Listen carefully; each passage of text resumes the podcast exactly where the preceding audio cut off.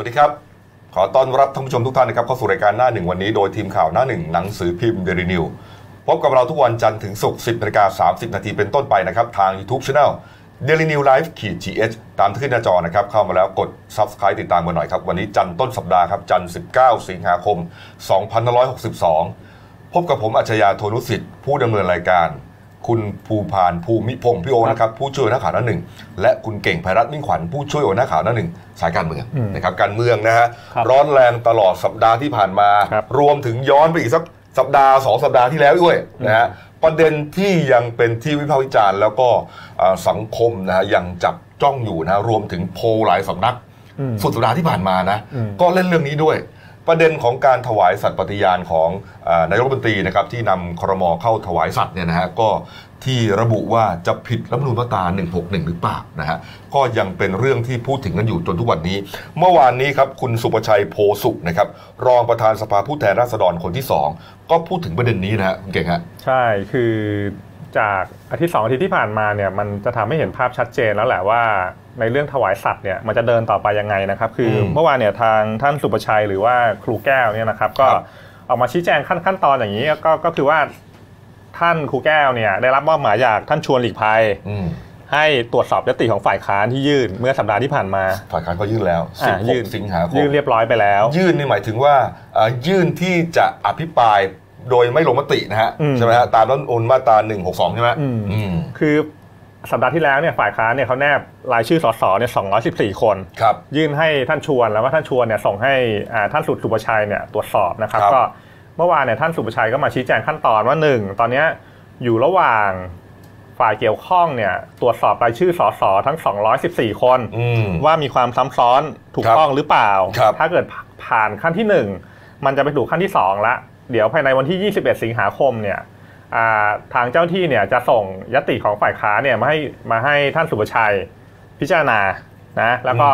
หลังจากนั้นถ้าเกิดว่ามันถูกต้องทุกอย่างเนี่ยมันจะไปสู่ขั้นที่ 3 ก็คือว่าไปสู่ขั้นการนัดนัดละนัดวิปฝ่ายรัฐบาล นัดวิปฝ่ายค้านแล้วก็นัดฝ่ายเกี่ยวข้องเนี่ยเพื่อที่จะเปิดอภิปราย นัดกันมาคุยกันว่าจะเอาอันไหนดีใช่ง่ยๆแต่ว่าเบื้องต้นเนี่ยอ่าท่านสุประชัยเนี่ยค่อนข้างจะให้สัญญาณชัดเจนแล้วแหละว่าการอภิปรายเนี่ย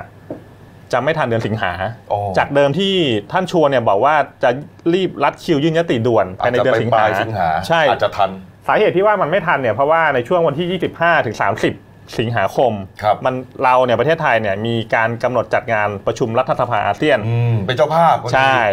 ก็คือในงานวันนั้นเนี่ยท่านชวนเนี่ยจะต้องไปร่วมประชุมด้วย ก็คือว่างานมันต้องหลายวัน นะฮะ25ถึง30โอ้โหห้าวันหกวันอืมนู่นนะนะฮะใช่แล้วก็แต่ละคนก็ไม่ว่า แล้วก็ตรงตรงตาม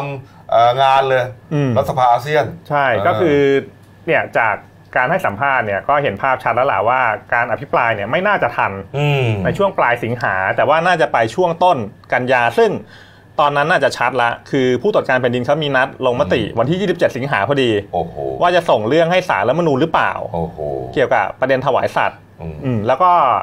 ในส่วนการเตรียมตัวของวิปรัฐบาลเนี่ยวันเนี้ยเขาปิดห้องคุยเริ่มคุยกันแล้วนะพี่กบอืมเกี่ยวกับเรื่องการรับมือประเด็นถวายสัตว์ เพราะว่า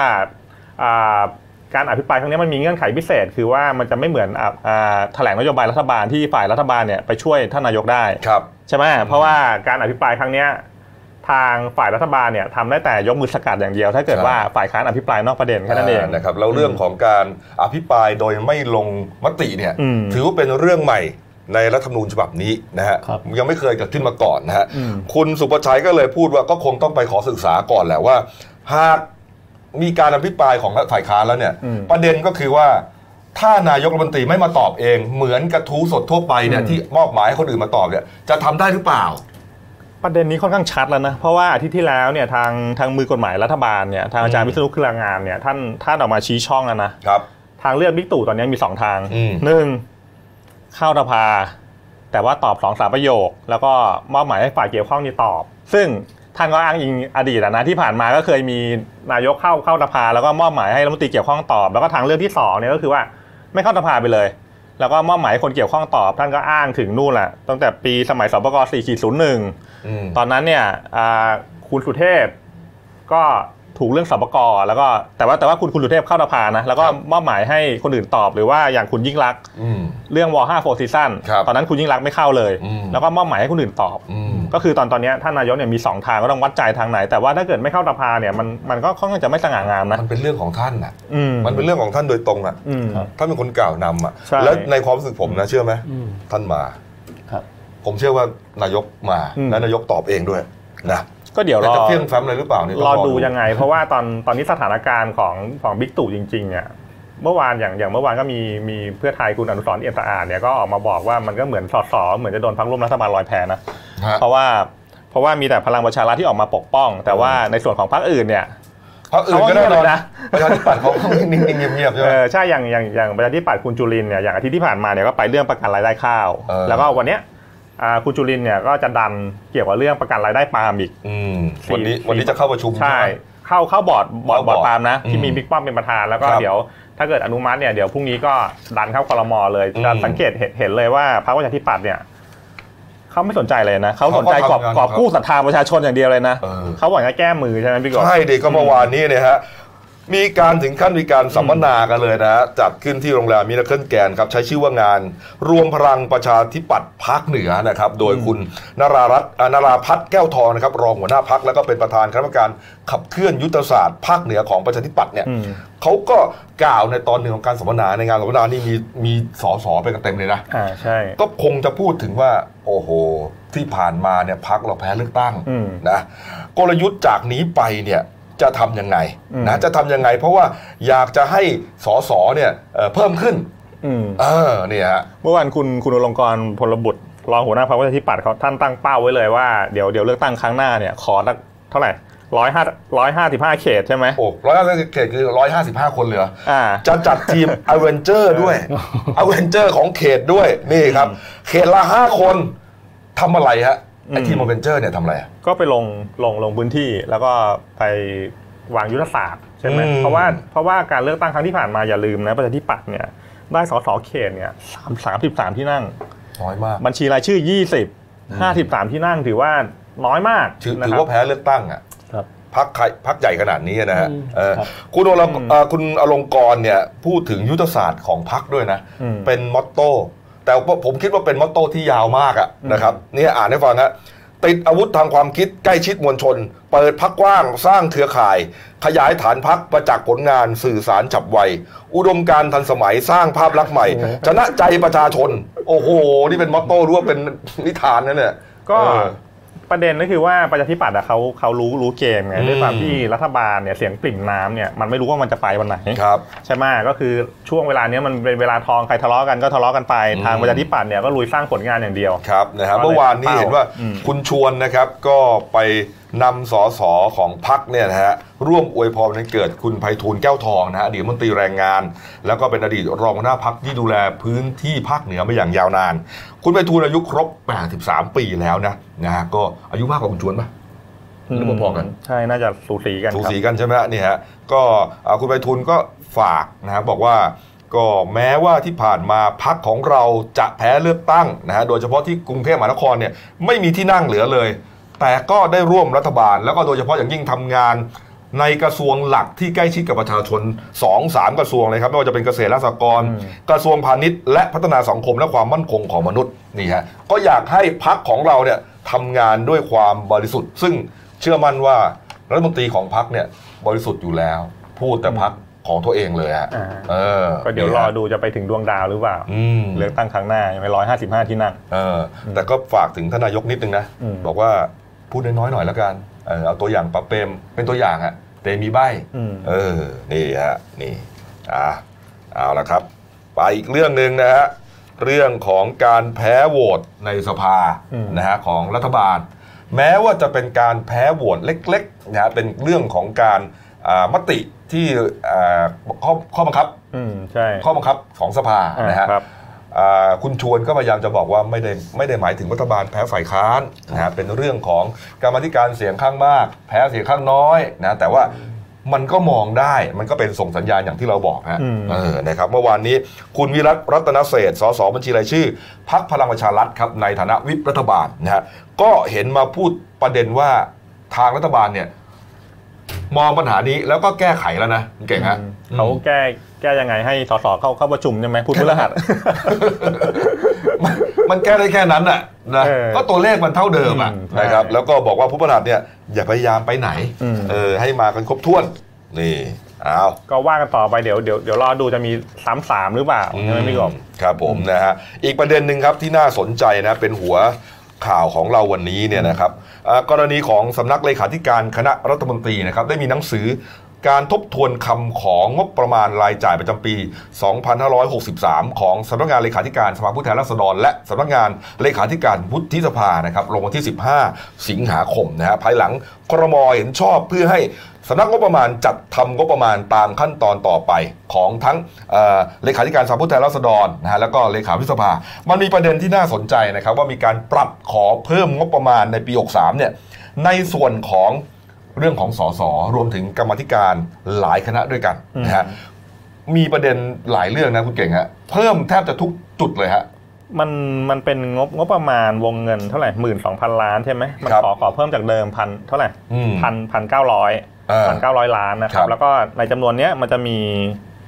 อ่าในส่วนของสสและกรรมาธิการเนี่ย มันจะมีเพิ่มมาร้อยแปดแปดสิบห้าล้านอืมมันก็จะมีหลายหลายหลายตัวเลขที่น่าสนใจนะที่เขานี่ขอเพิ่มเนี่ยอย่างใช่เช่นฮะค่ารักษานี่พยาบาลใช่ไหมจากเดิมเนี่ยได้ยี่สิบห้าล้านอันนี้อ่าก็เพิ่มเป็น 78 ล้าน หรือว่าขอเพิ่มอีก 53 ล้านอ่านะฮะอืมตัวเลขเนี่ยก็ไปหาอ่านเอาแล้วกันนะครับ แต่ว่าหลักๆเนี่ยเพิ่มหมดเลยนะฮะในส่วนของค่ารักษาพยาบาลที่คุณเก่งบอกครับเพิ่มแน่นอนนะฮะค่าเบี้ยเลี้ยง ค่าเช่าที่พัก และค่าพาหนะนี่ฮะเพิ่มจากเดิม 275 ล้าน เป็น 276 ล้านนะฮะอืมค่าอาหารเลี้ยงรับรองสสก็เพิ่ม ค่าอาหารรับรองคณะกรรมการประสานงานพักร่วมฝ่ายค้านก็เพิ่มนี่ฮะเพิ่มเยอะหมดเลยนะฮะอืมรวมแล้วเนี่ยเอ่อตามหัวข่าวเนี่ยนั้นหนึ่งก็คือ 1,900 ล้านบาทนี่มีคนก็บอกว่าโอ้โหรัฐสภาอู้ฟู่เหลือเกินอืมเออ ก็เดี๋ยวเดี๋ยวเดี๋ยวรอเพราะว่าตอนตอนนี้อยู่อยู่แค่ขั้นเสนอเพิ่มตัวเลขใช่ไหมอืมเดี๋ยวเดี๋ยวรอสำนักงบ แล้วก็รอเข้าคอรมอเดี๋ยวรอ กลับมาที่ประชุมสภาอีกรอบหนึ่งว่าจะมีการตัดลดหรือเปล่า ครับผมอ่าท่านผู้ชมครับอืมเมื่อวันอาทิตย์ที่ผ่านมาฮะเฟซบุ๊กประยุทธ์ Official นะครับก็ได้เผยแพร่ภาพนะฮะพลเอกประยุทธ์เนี่ยนะฮะไปกับภรรยาครับอาจารย์น้องนะฮะไปเอ่อไปไปไหว้พระใช่ไหมไปกราบนี่ฮะหลวงพ่อวิริยังนะฮะอืมเพื่อความเป็นสิริมงคลครับนะครับนี่ฮะเดี๋ยวเข้ามาเลยนะรูปนะฮะเป็น Facebook จากประยุทธ์ออฟฟิเชียลนี่ครับนี่ วันหยุดวันอาทิตย์ผมกับอาจารย์น้องได้มีโอกาสไปกราบหลวงพ่อวิริยังเพื่อเป็นสิริมงคลครับนี่ช่วงนี้ทานนายกต้องทำบุญให้เยอะนะอืมเข้าวัดมากครับๆนะยกเดี๋ยวจะเจอศึกหนัก ถูกต้องถูกต้องนะอืมนี่ฮะครับเออจิตใจจะได้สบายะฮะวันนี้ท่านนายกลงตรวจภัยแล้งอ๋อใช่ใช่ไหมไปที่สุรินทร์อืมนะฮะที่เกรินไว้ตั้งแต่ สุรินทร์บุรีรัมย์ใช่ไหมฮะใช่ครับ อืมเอาก็ดูว่าจะมีเอ่อ มาตรการอะไรไปช่วยเหลือประชาชนนะที่ได้รับความเดือดร้อนจากภัยแล้งนะครับท่านผู้ชมครับเมื่อวานนี้ครับคุณศักดิ์สยามชิดชอบครับรัฐมนตรีว่าการกระทรวงคมนาคมนะฮะเขาไปลงพื้นที่ตรวจบริเวณจุดกลับรถ บนทางหลวงหมายเลข 226 นะครับ เพื่อรับฟังปัญหาจากชุมชน สวายจีกอำเภอเมือง จังหวัดบุรีรัมย์ครับ ถนนเส้นนี้นะฮะอยู่ระหว่างการขยายจาก 2 เลนเป็น 4 เลน ทั้งไปและกลับ เพราะฉะนั้นมันจะต้องมีการเรียกว่าทางเบี่ยงไปเบี่ยงมาอ่าเห็นไหมอย่างที่เราเคยเจอกันอะใช่ครับ ขับรถไปพอสร้างทางใหม่ก็เดี๋ยวเบี่ยงซ้ายบ้างเบี่ยงขวาบ้างอืม มันก็เลยเอ่อทำให้เนี่ยฮะถนนเนี่ยอย่างที่บอกฮะว่าว่าเราอาจจะไปเจอถนนที่เอ่อไม่เรียบร้อยนักนะครับเมื่อเมื่อวานนี้ครับคุณศักดิ์สยามก็ไปลงพื้นที่นะฮะไปดูไอ้จุดเขาเรียกว่าเป็นจุดทางโค้งยาวนะฮะช่วงหลักกิโลเมตรที่ 128 บวก 200 นะฮะ บอกว่าเป็นจุดตัดสี่แยกนะฮะ แล้วก็เป็นถนนจากทางสายรองเป็นเนินนะฮะ มันเป็นจุดตัดกันไงอืมไอ้ถนนใหญ่ก็โอเคครับไอ้จุดจุดที่มาตัดเนี่ยเป็นสายรองเป็นเนินทำให้ต้องเร่งเครื่องยนต์ แล้วดันประกอบกับช่วงนั้นน่ะเป็นทางโค้งอีกพอดีอืมเลยเป็นจุดอับที่อาจจะมองไม่เห็นอ๋อจุดนี้เองครับที่ทำให้เกิดอุบัติเหตุมีผู้เสียชีวิตหลายครั้งนะฮะกรมทางหลวงชนบทนะครับ ก็จัดทำทางลอด นะฮะเพื่อลดอุบัติเหตุ สร้างความปลอดภัยให้ประชาชนนะฮะเขาบอกว่าอ่าถ้าทำสะพานข้ามเนี่ยงบจะเยอะกว่าครับ ก็เลยจัดให้ทำทางลอดอุโมงค์อะอืมเอออุโมงค์เนี่ยเพื่อลดความเสี่ยงลดอุบัติเหตุนะฮะเพราะว่าอะไรรู้ป่ะประชาชนเนี่ยเขาร้องเรียนไงมันเป็นจุดตัดก็จริงอะแต่ว่าเขาเอาบารีเออร์ไปตั้งขวาง ครับอืมเออไม่ให้มีสี่แยกอืมทีนี้ไอ้รถที่จะมาจากซ้ายเพื่อจะไปเลนนู้นเนี่ยต้องไปกลับรถไกล 2 กิโลเมตรอ๋อเออนี่เป็นหลักการที่เอาละตัดสินใจทำทางลอดนี่ฮะแต่ว่าประเด็นที่น่าสนใจกว่านั้นครับ คุณศักดิ์สยามบอกว่า นอกจากนี้ครับยังจะมอบหมายให้กรมทางหลวง และกรมทางหลวงชนบทนะฮะยกเลิกการลงทุนก่อสร้างเกาะกลางถนนทั่วประเทศสำหรับถนนที่จะก่อสร้างใหม่อ่าฟังให้ดีนะฮะครับยกเลิกการก่อสร้าง เกาะกลางถนนทั่วประเทศเลย อืม แต่ว่าเฉพาะถนนที่จะสร้างใหม่ อืม ไม่ได้หมายความว่าไอ้ถนนที่เราใช้กันอยู่ทุกวันนี้มีเกาะกลางแล้วนี่จะไปรื้อทิ้งหมดไม่ใช่นะครับ ทีนี้ไอ้ถนนที่สร้างใหม่ไม่มีเกาะกลางถนนแล้วจะทำอะไรฮะเอาอะไรมาเป็นเกาะกลางมาเป็นเส้นคั่นระหว่างเลนซ้ายขวาเขาก็สั่งการให้ใช้ barrier ที่ทำจากยางพาราครับเป็นตัวกั้นถนนแทนนะฮะแล้วก็จะต้อง สร้างมาเนี่ยเพื่อสร้างอารองรับแรงกระแทกของรถเนี่ยที่มีความเร็ว 120 กิโลเมตรต่อชั่วโมงขึ้นไปอืมตามอ่าแนวคิดใหม่ที่คุณศักดิ์สยามจะออกกฎหมายใหม่นี่แหละครับอืมเพราะแต่เดิมเนี่ย barrier เนี่ยมันรองรับ 110 กิโลเมตรต่อชั่วโมงอืมอืมนี่ฮะเป็นที่วิพากษ์วิจารณ์เลยแกว่าไงคือสงสัยว่า ของเดิมที่เขาบอกรองรับเท่าไหร่นะพี่กบร้อยสิบกิโลเมตรต่อชั่วโมงถ้าเกิดชนชนชนก็เละดิก็คือมันเป็นมันปูนใช่ไหมของของเดิมแบเรอร์เนี่ยมันก็มีทั้งปูนเออก็ปูนด้วยใช่ไหมเออแล้วก็เป็นเออพลาสติกก็มีนะอืมพลาสติกแข็งแล้วก็ใส่น้ำอ๋อข้างในเออพอไม่ใช้พอจะโยกย้ายก็ล้มเอาน้ำทิ้งก็ขนง่ายๆเบาอืมๆก็แล้วแต่มันมีหลายวัสดุอืมแต่อันนี้เนี่ยสาเหตุที่เอ่อสั่งการให้ใช้เป็นยางพาราเนี่ยนะครับก็เนื่องจากว่าเอ่อ ในสัปดาห์นี้เนี่ยเตรียมจะประชุมหารือหน่วยงานที่เกี่ยวข้องครับ จะนำยางพาราไปใช้ในส่วนผสมที่ใช้ในการก่อสร้างทุกอย่างเลยของของกระทรวงคมนาคมครับนะฮะอันไหนที่จะใช้วัตถุดิบเป็นยางพาราได้เนี่ยให้ใช้ทั้งหมดเลย ไม่ว่าจะเป็นการรถไฟแห่งประเทศไทย กรมทางหลวงกรมทางหลวงชนบท การทางพิเศษแห่งประเทศไทย บริษัทท่าอากาศยานจำกัดมหาชนนี่ทั้งหมดเลยอืมนี่ฮะถือว่าเอ่อ ไม่ได้เอามาใช้แต่เฉพาะทางหลวงทำถนนหรือว่าไอ้ barrier แค่นี้นี่ครับนี่ฮะคือจะเพิ่ม เรียกว่าจะเพิ่มกำลังซื้อให้ชาวบ้านอะเพิ่มให้สวนยางอ่าใช่ปัญหายางพาราราคาตกต่ำใช่ไหมถูกต้องมาซื้อมาแล้วแกไปตรวจสอบนะอืมปีที่ผ่านมานะ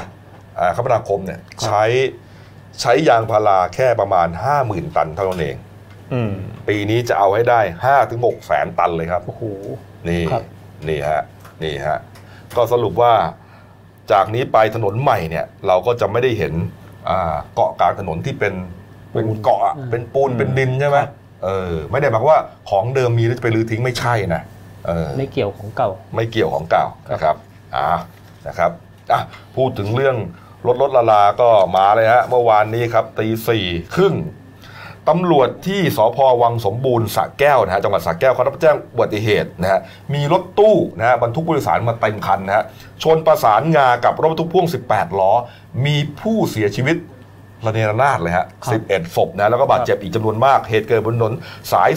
317สระแก้วจันทบุรีครับช่วงเอ่อหมู่หนึ่งตำบลวังใหม่อำเภอวังสมบูรณ์ครับโอ้โหพี่โอฮะใช่ครับ คือถนนเส้นเนี่ยนะฮะตรงจุดที่เกิดเหตุเนี่ย มันเป็นอยู่ระหว่างการก่อสร้าง ที่เขากำลังจะขยายจาก 2 เลนเป็น 4 เลนอืมนะฮะมันก็เลยเอ่อมีการวิ่งสวนทางกัน 2 เลนนะฮะอ๋อในจุดเกิดเหตุเนี่ยก็เอ่อพบรถตู้โดยสารรับจ้างของเอกชนของบริษัทนาวินทราเวล 2016 เนี่ยนะฮะครับยี่ห้อโตโยต้าสีขาว ทะเบียนป้ายเหลือง 340405 กรุงเทพมหานคร ก็คือสภาพอย่างที่เห็นในภาพนี่นะฮะครับ พังยับเยินคือไม่เหลือสภาพรถตู้เลยนะฮะอืมนะครับ ก็ส่วนคู่กรณีเนี่ยเป็นรถพ่วง 18 ล้อนะครับยี่ห้อฮีโน่ก็คันนี้ก็คือเขาบรรทุกรถเอ่อบรรทุกข้าวโพดมาเต็มคันนะครับครับก็เอ่อในที่เกิดเหตุเนี่ยพบผู้เสียชีวิตทั้งสิ้นเนี่ยนะฮะคือเสียชีวิตทันทีเนี่ย11ศพ แยกเป็นผู้ชายเนี่ย5ศพ ผู้หญิง 6 ศพนะครับ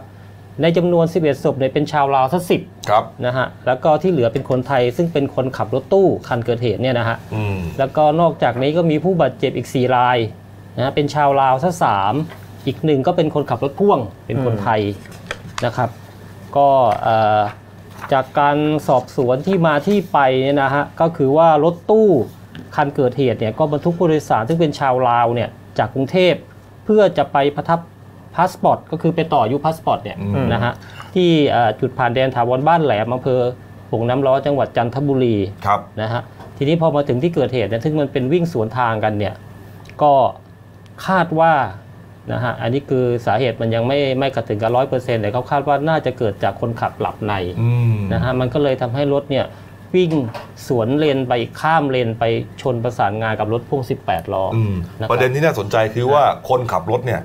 เขาใช้ความเร็วขนาดไหนนะครับอืมเพราะว่ารถตู้โดยสารเนี่ยมันมีความเร็วบังคับอยู่ใช่ห้ามครับเกินเท่าไหร่ต่อเท่าไหร่เนี่ยนะฮะแล้วก็จากการไปตรวจสอบร่องรอยของถนนเนี่ยพบครับว่าอ่ามีรอยห้ามล้อนะฮะหรือว่าเบรกเนี่ยยาวมากอืมก่อนจะไปชนกับรถพ่วง นั่นหมายความว่าอะไรฮะมาด้วยความเร็วสูง แต่ความเร็วมันขนาดไหนล่ะนี่แหละนะครัฮะบก็คือเรื่องเรื่องความเร็วนี่นะฮะคุณศักดิ์สยามชิดชอบรัฐมนตรี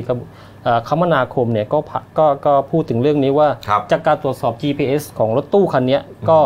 ก็พบว่ามีการติดต่อไอ้ยติดตั้ง GPS เนี่ยถูกต้องครับนะฮะเอ่อมีการตรวจสอบว่าไม่ได้ใช้ความเร็วเกินกฎหมายกำหนดอืมนะฮะแต่พอเราไปตรวจสอบในรายรายละเอียดลึกลงไปเนี่ยนะฮะอืมก็พบว่ารถตู้คันเนี้ยเอ่อ ก่อนที่จะวิ่งมาถึงจุดเกิดเหตุเนี่ยบริเวณสี่แยกสะขวัญเนี่ยครับเอ่อ GPS มันระบุว่าวิ่งด้วยความเร็ว 88 กิโลเมตรต่อชั่วโมงครับ หลังจากนั้น GPS ก็หายไปอืมนะฮะก็จะขึ้นเป็น 0 กิโลเมตรต่อชั่วโมง จนไปถึงจุดเกิดเหตุครับนะครับ ก็ทางเอ่อคุณเนี่ยนะฮะทางเอ่อเดี๋ยวนะครับเอ่อ ทางกรมการขนส่งนะครับเขามีการตรวจสอบลึกลงไปในรายละเอียดของ GPS รถตู้คันเนี้ยพบว่าเอ่อตั้งแต่วิ่งออกมาจากกรุงเทพเนี่ยมายังจุดเกิดเหตุเนี่ยมีการใช้ความเร็วเกินกว่าที่กฎหมายกำหนดคือ 90 กิโลเมตรต่อชั่วโมงเนี่ยหกครั้งอืมนะฮะวิ่งผ่านทั้งหมดเนี่ยสามจังหวัดครับนะฮะก็จะอยู่ความเร็วก็จะเกินไปก็เกินไม่เยอะนะครับ ก็เกินไปประมาณ 92 บ้าง บางจุดก็ 94 บ้างอะไรเงี้ยนะฮะก็ คือสรุปว่าคือมันเหมือนกับว่ามีการเอ่อปิดมีการหลอกอ๋อไม่คือเขาเรียกอะไรอีนะกประเด็นหนึ่งอะอ๋อคือต้องต้องต้องดูประเด็นรถรถใหญ่ด้วยนะ ว่าเขาวิ่งมาเท่าไหร่เพราะว่ามันประสานงานใช่ทางไหมรถใหญ่เนี่ยเขาตรวจสอบอ่า GPS แล้วเนี่ยวิ่งมาแค่ 37 กิโลเมตรต่อชั่วโมงมันรถสิบมันรถพ่วงอะวิ่งบางทีมันก็วิ่งช้าเบรกใช่ทีนึงก็กว่าจะตั้งลำได้ก็นานอะไรเงี้ยนะครับแต่ว่าก็อย่างที่บอกแหละครับ แม้ว่ามันจะเกินก็จริงเนี่ยนะ92 94 บ้างแต่ว่ามันเกินเหมือนลักษณะแรงเฉื่อยมากกว่านะผมว่านะ นะอืมคือแบบเกินมานิดนึงแล้วก็อาจจะอาจจะถอนคันเร่งออกหรือเปล่า แต่เขาบอกว่ามัน GPS มันหายเป็นช่วงมันหายเป็นช่วงๆคนขับรถเขาจะมีเขาจะมีสมาธิในการคอยตัดๆนี่ฮะมี GPS อย่างนั้นเหรอเพื่อไม่ให้ถูกถูกใช่ถูกตำหนิหเพรือราะว่าว่าถูกลงโทษพเนี่วยกเนี้ยเวลาเวลาเขาไปต่อภาษีเนี่ยอ๋อเวลาโดนใบสั่งโดนค่าปรับนี่มันเยอะนะอ่าแล้วก็เป็นคนขับรถสี่ห้าพันนะโดยสารเวลเอ่อค่าปรับเวลาไอ้ใช้ความเร็วเกินเนี่ยอืมอืมนะฮะเขาก็จะใช้วิธีเนี่ยโอ้ ครับก็คือตัดสัญญาณ GPS เป็นช่วงๆไปโอ้นี่ฮะก็ปรากฏว่าเสียชีวิตไป 11ศพนะฮะครับใช่ครับแล้วส่วนใหญ่อุบัติเหตุที่เกิดจากรถตู้เนี่ยเยอะคนเสียชีวิตเยอะนะฮะเพราะว่านั่งกันไปเต็มอืมลำเต็มคันเนี่ยนะฮะใช่อืมชนทีก็อย่างที่เห็นเนี่ยบอกว่านักข่าวก็รายงานว่าโอ้โหสภาพศพแต่ละศพเนี่ยยับเยินมากโอ้โหแขนขาดขาขาดอืมนะครับเอาเอาละครับ พักเอาเดี๋ยวเอาโอเคฮะมาการ์ตูนหน่อยเกือบจะลืมการ์ตูนแล้วการ์ตูนขาประจำอันนี้เป็นขาประจำวันอาทิตย์นะของคุณขวดเนี่ยนะครับ หัวข้อคือ fake news ฮะ fake news ก็เป็นเรื่องที่รัฐบาลเนี่ยรวมถึงทหารด้วยใช่ไหมตั้งหน่วยงานเลยนะขึ้นมาเพื่อที่จะป้องกันไม่ให้เกิด fake news ก็รวมถึงขั้นปราบปรามด้วย ใช่ก็คือก็ตามตามผมว่าตามตามไล่จับ fake news เหนื่อย ก็คือตามไปมันมันไม่มีวันหมดหรอกอืมนะครับแต่ปรากฏว่าคุณขวดก็เอาประเด็นนี้มาเล่นนะ เป็นเฟกนิวครับ ดูซิว่าส่วนใหญ่แล้วเป็นเฟกนิวจากไหนฮะอืมนี่ฮะมีพลในายพลคนหนึ่งครับ คนรุ่นใหม่ถูกหลอกด้วยเฟกนิวข่าวปลอม มีอะไรไหมครับข่าวปลอมหนึ่งข่าวหนึ่งข่าวปลอมผังล้มเจ้าของสอชอ ข่าวปลอมให้รับร่างรัฐธรรมนูญของเนติบริกร รับรับไปก่อนแล้วค่อยไปแก้ทีหลังนี่ อันที่สามครับ ข่าวปลอมทหารไม่ปฏิวัติของผอบทบคนก่อนอืมใครอะท่านชายผบทวคนก่อนบิ๊กคนตู่ก่อนนู้นก่อนนู้นบิ๊กตู่ใช่ไหมข่าวปลอม GT 200 ใช้งานได้ของเสและหมอ อันนี้ก็เป็นไม้ล้างป่าช้าไปแล้วเรียบร้อยเนี่ยนะฮะข่าวปลอมปฏิรูปก่อนเลือกตั้งของลุงติ๊ดๆนี่ นะฮะม็อบนกหวีดใช่ไหมครับ ข่าวปลอมปี 61 คนจนจะหมดประเทศของสมคิดเนี่ยมีมีหัวล้อด้วย เอ่อมีหัวเราะด้วยประเทศหัวเราะด้วย แล้วสุดท้ายครับ คุณเก่งงานหน่อยข่าวปลอม ปัจจุบัน อันนี้อะไรมีเงา มีเงา อ่ามีเงาฐานเป็นกลาง ไม่ยุ่งการเมือง อ้าวสรุปว่าจะยุ่งใช่ไหม ข่าวจริงมั้งหรือข่าวปลอม เออเนี่ยฮะก็ดูแล้วเป็นข่าวปลอมที่มาจากฝั่งรัฐบาลเกือบทั้งนั้นเลยอืมยังไงก็ไม่รู้นะครับอ้าวพักคู่เดียวนะครับ เดี๋ยวกลับมาช่วงหน้านะครับพยูนตายอีกตัวแล้วนะฮะตัวที่ 6 แล้วนะหลังจากที่เอ่อมาเรียมก็ยังยังเศร้ากันอยู่เนี่ยนะครับ รวมถึงข่าวจับตำอ่าด็อกเตอร์นะฮะลออกลงทุนนะฮะลงทุนในทองคำครับมีผู้เสียหายเป็นร้อยล้านเลยนะฮะแล้วก็พืชพันธุ์ใหม่เพิ่งค้นพบเนี่ยนะครับครับที่จังหวัดนครศรีธรรมราชนะฮะแล้วก็ปิดท้ายที่คลิปสลดอ่าคลิปน่าตกใจมากนะฮะเด็กเกือบเสียชีวิตนะฮะอยู่ในลิฟต์พักครู่เดียวครับเดี๋ยวกลับมาคุยข่าวกันต่อครับ จากหน้าหนังสือพิมพ์ สู่หน้าจอมอนิเตอร์ พบกับรายการข่าวรูปแบบใหม่ หน้าหนึ่งวันนี้ โดยทีมข่าวหน้าหนึ่ง หนังสือพิมพ์เดลิวิวออกอากาศสดทาง YouTube d e l i n e w l i v e ขีดทีเทุกวันจันทร์ถึงศุกร์10นาฬิกา30นาทีเป็นต้นไป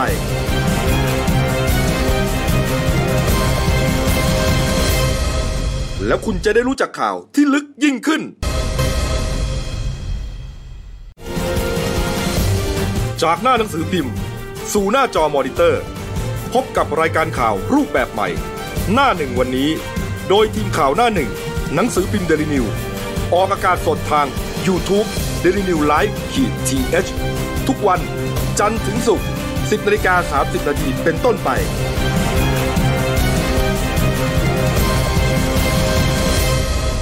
แล้วคุณจะได้รู้จักข่าวที่ลึกยิ่งขึ้น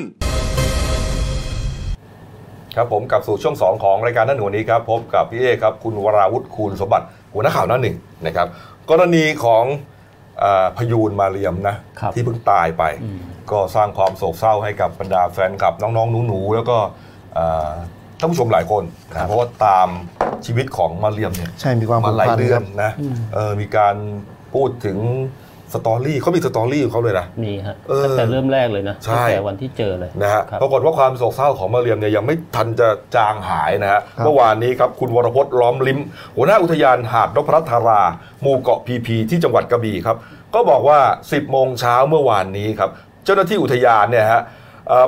ได้รับแจ้งว่ามีผู้พบซากพยูนลอยมาเกยตื้นที่บริเวณอ่าวต้นไทร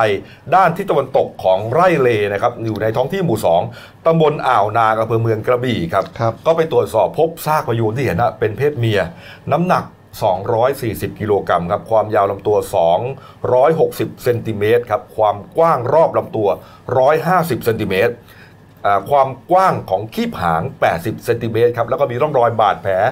ตามลำตัวนะฮะเยอะไปหมดเลยนะฮะอืมพบรอยช้ำที่ใบพายด้านซ้าย ก็คงเป็นคีบนะแต่เขาเรียกใบคีบพายนะฮะอ่าที่เขี้ยวแต่เขี้ยวเนี่ยมีครบทั้งสองคู่นะสภาพของซากเนี่ยก็ยังสดสมบูรณ์อยู่ ก็แสดงว่าเพิ่งตายมาไม่นานเนี่ยนะครับ ก็เจ้าหน้าที่ก็ลำเลียงไปยังศูนย์วิจัย และพัฒนาทรัพยากรทะเล และชายฝั่งทะเลอันดามันจังหวัดภูเก็ต เพื่อตรวจพิสูจน์หาสาเหตุการตายทันทีก็สร้างความเสียใจ กับสังคมเป็นอย่างมากนะเพราะว่าตลอด 5 เดือนที่ผ่านมานี่เองเนี่ยฮะพบพยูนเกยตื้นในทะเลกระบี่แล้ว ตัวนี้ฮะเป็นตัวที่ 6 แล้วอื้อหือนี่ฮะตัวที่ 6 แล้วนะฮะแต่ก่อนหน้านี้ก็อย่างที่ทราบกันฮะมาเรียมนะมาเรียมนี่ก็เป็นพะยูนกำพร้าแม่ใช่ไหมพี่ใช่เป็นพะยูนที่หลงเขาไปเจอเกอะนอนเกยตื้นอยู่ครับก็เป็นอืมพะยูนกำพร้าแม่ อืมเจ้าหน้าที่ก็เลยต้องดูแลมาตลอด ซึ่งความผูกพันก็คือ เขามีการถ่ายทอดสดทางโซเชียลแล้วก็ทางสารพัดเว็บสารพัดยูทูบเอาไปออก คือ story ของมาเรียมเนี่ยเขาก็รู้กันบอกว่าอ่ามันพัดหลงจากแม่ และธรรมชาติของพยูนเนี่ยอืมถ้าหลงจากแม่เนี่ย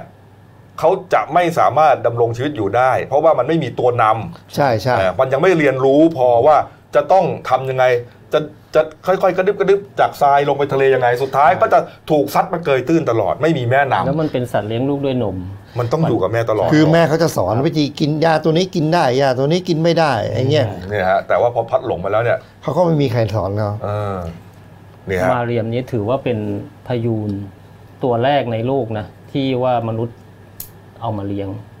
โอ้เป็นตัวแรกในโลกเลยนะเออใช่ใช่เมื่อวานเขาก็ค้นแล้วข้อมูลใช่อยู่ครับ ตัวแรกในโลกเพราะปกติเนี่ยไม่ค่อยพัดหลงใช่ไหมใช่เออแล้วคือก็ไม่เลี้ยงด้วยสัด้วยด้วยด้วยฝีด้วยน้ำมือของมนุษย์อะอืมอืมนะป้อนนมป้อนอะไรอย่างเงี้ยครับนะฮะแล้วก็อย่างที่ทราบกันนะฮะพอมีสตอรี่เรื่องพัดภาคจากแม่ใช่ไหมฮะแล้วก็พอคนไปไปเลี้ยงเนี่ยโดยเจ้าหน้าที่ครับของอุทยานเนี่ยนะศูนย์วิจัยเนี่ยก็มีการถ่ายทอดสดอย่างที่เอบอกอะมีการป้อนนมมีการอะไรนะฮะก็มีแฟนคลับน้องๆหนูๆเนี่ยติดตามมาตลอดครับนะฮะก็เหมือนทำท่าว่าจะโอเคนะแต่สุดท้ายก็เพิ่งตายไปใช่ไหมฮะ เพิ่งตายไปเมื่อสัปดาห์ที่แล้วนี่เองใช่นะฮะปัญหาคืออะไรฮะสิ่งสลดก็คือว่าพอเขาไปผ่าท้องของมาเรียมดูเนี่ยโอ้โห ในนั้นพบอะไรฮะพลาสติกเศษถุงพลาสติก อุดตันลำไส้ครับนี่ฮะอุดตันลำไส้นะฮะแล้วก็ทำให้มีแก๊สเยอะ แก๊สเยอะก็ไม่ระบายสุดท้ายก็ตายลงนะฮะนี่ฮะก็คือคือเหมือนเหมือนเขาไม่ได้อยู่กับแม่เขาไม่มีใครอืม สอนเขาว่าอะไรแยกแยะอะไรคืออาหารอะไรไม่ใช่อาหารอืมเรื่องมามาเรียมเห็นลอยๆมาก็คว้าเข้าปากอืมนี่ฮะเรื่องนี้ครับคุณกัญจนาศิลปะอาชาครับหัวหน้าพักชาติไทยอ่าหัวหน้าพักชาติไทยพัฒนาครับเขาบอกว่าอ่ารับทราบมาจากรัฐมนตรี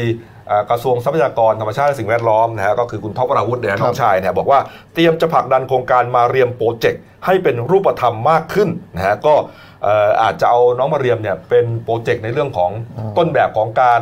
อนุรักษ์ธรรมชาติรวมถึงการต่อต้านการทิ้งขยะในทะเลด้วย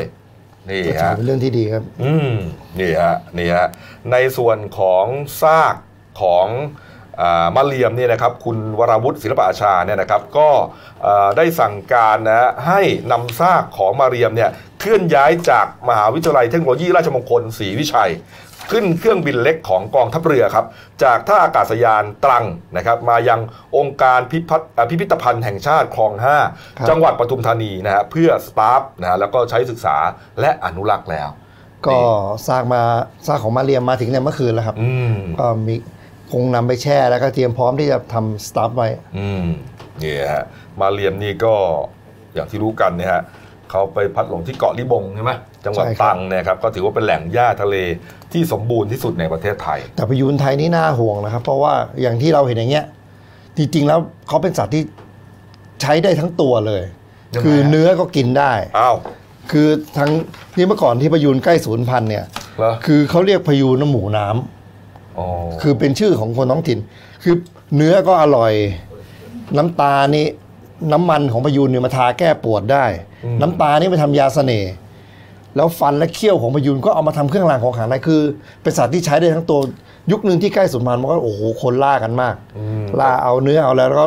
พอได้เนื้อเสร็จก็ไปฝังทรายไว้เสร็จแล้วก็เอากระดูกออกมาทำอะไรได้อีก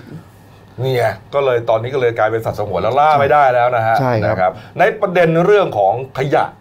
พลาสติกในทะเลเนี่ยก็น่าสนใจนะฮะใช่ครับน้องๆหนูๆเนี่ยที่เป็นที่เป็น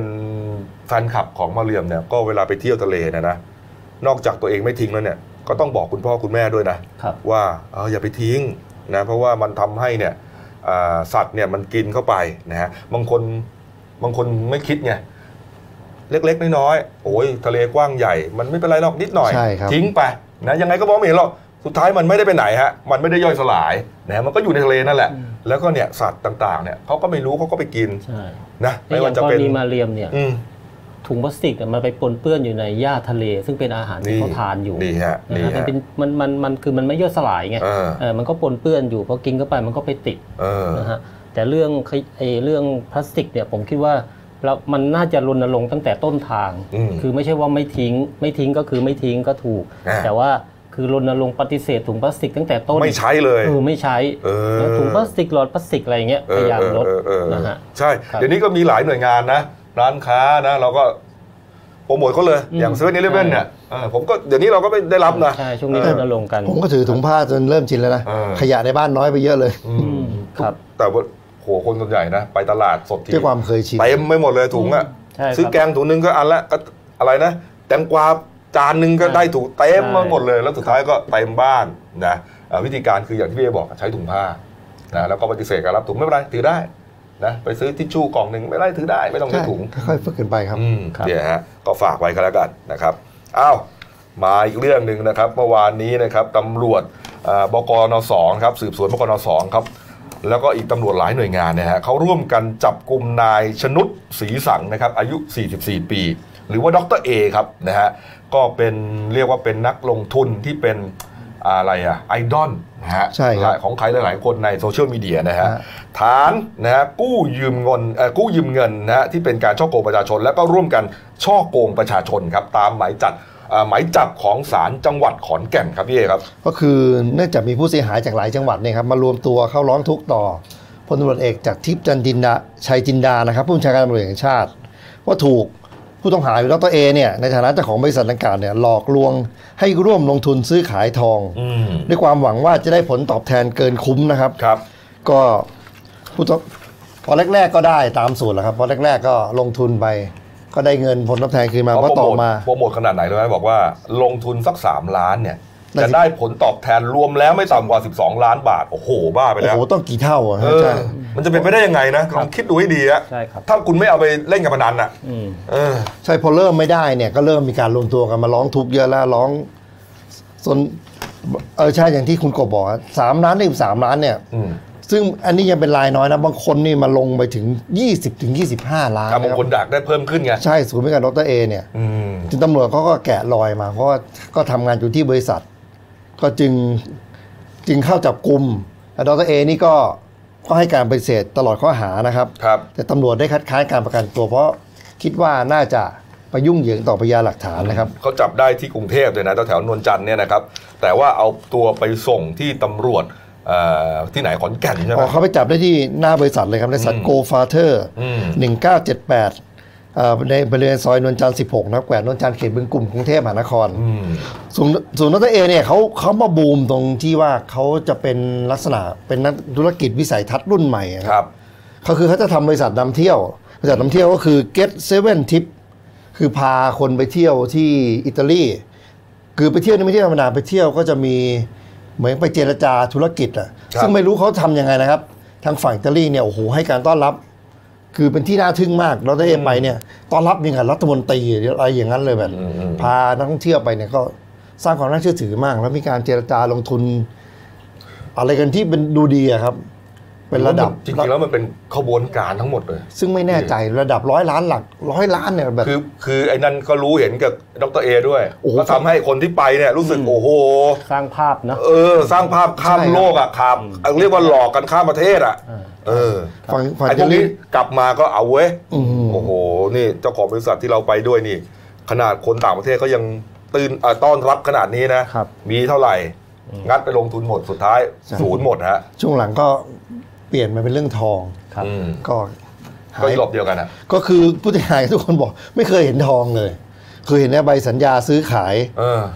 ทองจริง ๆ นี่ไม่เคยได้เห็นเลยลงทุนฮะอืมก็เป็นอย่างเงี้ยครับอืมก็ต้องดูกันต่อไปครับว่าเขาปฏิเสธตลอดข้อหานะครับครับเอามาอีกข่าวหนึ่งนะครับข่าวนี้เป็นข่าวดีนะครับครับเอ่ออาจารย์นะครับที่คณะวิทยาศาสตร์ มหาวิทยาลัยเชียงใหม่นะฮะครับเขาร่วมกันแถลงข่าวนะฮะการค้นพบ พืชชนิดใหม่ของโลกนะฮะแล้วก็ได้รับพระราชทานนามว่าพรมจุฬาภรนะฮะโยกะใช่ครับก็เพื่อเป็นการเฉลิมพระเกียรตินะครับของศาสตราจารย์ ดร สมเด็จพระเจ้าน้องนางเธอ เจ้าฟ้าจุฬาภรวลัยลักษณ์อัครราชกุมารี กรมพระศรีวรางควัตวรขัตติยราชนาลีเนี่ยนะฮะก็เนื่องในโอกาสที่ทรงเจริญพระชนมายุครบ 5 รอบ มหาวิทยาลัยเชียงใหม่เนี่ยก็ได้กราบขอพระราชทานนาม ของพืชที่ค้นพบชนิดใหม่ของโลกชนิดนี้นะฮะว่าพรหมจุฬาภรณ์นะครับพรหมจุฬาภรณ์ใช่พรหมจุฬาภรณ์ครับ คืออาต้นพืชชนิดเนี่ยเอ่อชนิดนี้เนี่ยนะฮะก็มีการค้นพบ ที่เขาหินปูนในจังหวัดนครศรีธรรมราช ที่เดียวเท่านั้นด้วยนะ มีที่เดียวครับ ครับ เป็นคือเขาหินปูน คือตอนแรกจะงงนิดนึงนะเอ๊ะครับ เชียงใหม่เจอแต่ไปเจอที่นครศรีก็เลยจะจะงงๆหน่อยเชียงใหม่แถลงเชียงใหม่แถลงแต่ไปเจอที่นคร นครศรีธรรมราช เอครับ อเนี่ยฮะ ก็ลักษณะเด่นของพืชชนิดนี้ก็คือ เป็นต้นไม้ขนาดเล็กสูงไม่เกิน 2 เมตรอ๋อนะมีดอกขนาดเล็กที่สุดของสกุล ขนาดเส้นผ่าศูนย์กลางไม่เกิน1เซนติเมตรครับ เล็กมีมากสีขาวเด่น อืม แล้วก็เปลี่ยนเป็นสีครีม เมื่อดอกมีอายุมากขึ้น มีกลิ่นหอมปานกลาง คล้ายกลิ่นดอกโมกอ๋อนะฮะแล้วก็กลีบดอกชั้นในเนี่ยประกบกันเป็นรูปโดมครับนะฮะเนี่ยดูดอกเขาสวยครัมาบกเนี่ยนะฮะอืมตามภาพเนี่ยนะฮะเนี่ยฮะสวยงามครับเอ่อโคนกีบแล้วก็โคนกีบคลอดด้วยใช่ไหมใช่โคนกีบคลอดโคนนะฮะกีบคลอด หมายถึงว่าโคนของกีบเนี่ยผอมลงครับนี่ฮะอืมแต่ต้นพรหมจุฬาภรณ์เนี่ยนะฮะเขาบอกว่าเป็นพันไม้ ที่ใกล้สูญพันธุ์อย่างยิ่งยวดอืมพบเพียงไม่กี่ต้นนะฮะในบริเวณซึ่งเป็นภูมิประเทศแบบเขาหินปูน ที่อยู่ในอำเภอสีชนจังหวัดนครศรีธรรมราคือเป็นชที่เฉพาะเขาเลยจะขึ้นเฉพาะที่เท่านั้นฮะฮะก็เลยเอ่อมีการเรียกร้องว่าให้ช่วยกันอนุรักษ์เขาหินปูนครับนะครับ เพื่อเป็นการอนุรักษ์ไม่ให้สิ่งมีชีวิตเฉพาะถิ่นสูญหายไปจากประเทศไทยหรือของโลกอืมนะครับโอ้ก็น่ากลัวว่านอกจากนี้เนี่ยต้นพรหมจุฬาภรณ์นะครับ ก็เอ่อ ยังมีการพัฒนาต่อยอดขึ้นมา เพราะว่าเขามีการค้นพบว่าพืชสกุลเนี่ยมหาพรหมเนี่ยมีสารที่เขาเรียกว่าทุติยภูมิซึ่งมีฤทธิ์ในการต้านมะเร็งอ๋อครับนะครับเป็นสารตั้งต้นอ่าเป็นสารตั้งต้นอืมก็ก็มีความเป็นไปได้ว่าต้นพรหมจุฬาภรณ์เนี่ยก็อาจจะมีสารทุติยภูมินะครับ ก็ก็อาจจะพัฒนาเป็นยาต้านมะเร็งได้ในอนาคต โอ้โห แต่มัน แต่มันมีไม่กี่ต้นเอง นั่นน่ะสิครับ จะไปทำยังไงได้ล่ะครับเนี่ยนอกจากว่าเอามาแพร่พันธุ์ขยายพันธุ์ใช่ไปปลูกที่อื่นเนี่ยนะซึ่งผมคิดว่านักวิทยาศาสตร์นักเอ่อเกี่ยวกับพืชพันธุ์เนี่ยเขาทำอยู่แล้วล่ะ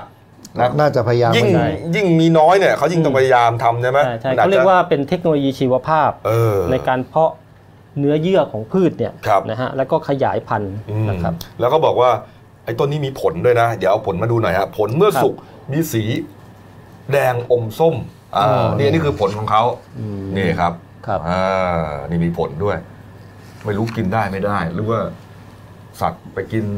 ได้หรือเปล่าก็ไม่รู้นะแต่ก็น่าห่วงว่าตรงนั้นมีสวนยางสวนปาล์มเยอะกลัวจะมีการลุกล้ำต้องดูแลกันให้ดีเลยนะคครัรับบผมครับนะครับเอาละมาปิดท้ายที่อ่าเป็นคลิปข่าวนะครับจากโซเชียลมีเดียนะครับต้องขอขอบคุณเฟซบุ๊กนะฮะฉันคือวัคซีนความรักฆ่าบาดทะยักอารมณ์ นะครับอืมชื่อน่ารักฮะเจ็บชื่อน่ารักเลยนะฮะก็เป็นคลิปที่อยู่ในอยู่ในเฟซบุ๊กนี้นะฮะเอามาเผยแพร่นะครับนี่ฮะเดี๋ยวรอคลิปนิดนึงนะครับอ่านี่ฮะนี่ครับเป็นคลิปเนี่ยฮะเด็กคนหนึ่งนะฮะเข้ามานะฮะในลิฟต์นะฮะนี่คนนี้แล้วก็มีเชือกคล้องคอแล้วก็ปลายเชือกเนี่ยยาวออกไปนอกลิฟต์เหมือนเขาเล่นอะไรกันอยู่อะแล้วก็ไม่ได้ดึง เชือกเข้ามาในลิฟต์นะฮะอ่าเพราะฉะนั้นเชือกปลายเชือกเนี่ยมันจะออกนอกลิฟต์พอลิฟต์ก็ขึ้นไป พอขึ้นไปฮะนึกภาพตามเลยนะพอลิฟต์กำลังเลื่อนขึ้นนะฮะแน่นอนครับ เชือกถูกดึงขึ้นทันทีฮะแล้วเอาเด็กขึ้นไปด้วยฮะเหมือนถูกผูกคอตายเลยฮะเอาพูดตรงๆนะฮะนี่ฮะมือน้องช็อกเลยเพราะหายใจไม่ออกผู้ใหญ่ก็ตกใจพยายามจะปิดลิฟต์พยายามจะดันเอาไงสุดท้ายเอาไงดีเอาเอาไปกดลิฟต์ให้หยุดลิฟต์ก็มันหยุดไม่ได้เพราะมันขึ้นไปแล้วนะฮะครับ นี่ฮะอย่าลงมาสุดท้ายอย่าลงมาก็ต้องช่วยโดยเอาน้องลงมาก่อนนะฮะอ๋อโอ้เพราะโหคือเขาจับแล้วก็กดลิฟต์หยุดพอหลุดพอลิฟต์หยุดปุ๊บเชือกก็หย่อนลงมาเขาลิฟต์ถอนออกจากคอ ถ้าไม่มีผู้ใหญ่นี่ลองนึกภาพเลยครับ ถึงแม้มีผู้ใหญ่นะอ่าดูอีกทีหนึ่งก็ได้ฮะ ดู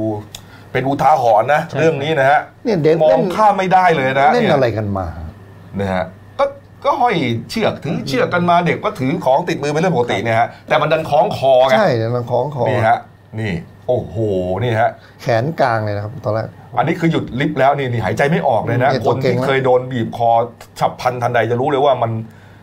มันแบบปวดกระเดือกมาก ดูแล้วแรงกระชากมันแรงมากเลยแรงมากมันดึงแบบดูสูเอางมันมันเป็นเครื่องจักรอะอืมแขนกลางเลยใช่ครับแล้วเชือกนี่ก็โคตรแน่นเลยอะไม่ขาดอะครับแล้วลองคิดดูนะ เอ๊ พี่โอ๊คถ้าลิฟต์ไม่หยุดอะอืมมันขึ้นไปเรื่อยๆนะครับ ขึ้นไปเรื่อยหมายความว่าอะไรมันก็ดึงขึ้นไปเรื่อยอืมๆทำเล่นไปนะ อาจจะคอแบบ ถึงขั้นขาดได้เลยนะใช่ครับใช่ถ้าเชือกถ้าเป็นเชือกที่หถูกนาไหมลองคิดดูดิมันก็เชืดึอกงขึ้นหไปนาเรื่อยๆมันเนี่ยโอ้โหเออเนี่ยฮะโอ้ยน่ากลัวเออเฟซบุ๊กนี้นะต้องขอบคุณจริงๆนะ ฉันคือวัคซีนความรักฆ่าบาดทะยักอารมณ์เขามักจะนำเรื่องราว ที่เป็นอุทาหรณ์ต่างๆเนี่ยมาลงอยู่บ่อยครั้อังนนี้ก็น่าจะเป็นพวกชาวคอนโดต้องดูไว้อืมเพราะอย่างเราเราเขาไม่ได้ขึ้นลิฟต์กันบ่อยนะแต่ก็ไม่ได้มีที่มาที่ไปนะว่าจากประเทศไหนจากอะไรยังไงนะเพียงแต่ว่าเห็นเป็นภาพอืมเป็นคลิปนี่แหละครับอันนี้ก็ไม่ต้องรู้หรอกว่าจากที่ไหนนะฮะครับเอ่อรู้อย่างเดียวว่าต่อไปนี้ก็ต้องระวังอะทุกฝีก้าวของเด็กนะฮะพลาดไม่ได้จริง ๆ นะครับอ้าวครับมาดูหน้าหนังสือพิมพ์เราหน่อยนะครับนี่ครับหนึ่งดาวนะฮะก็มีหลายเรื่องนะฮะที่เราเล่าไปแล้วเนี่ยนะฮะอ่ามีตำรวจที่อ่า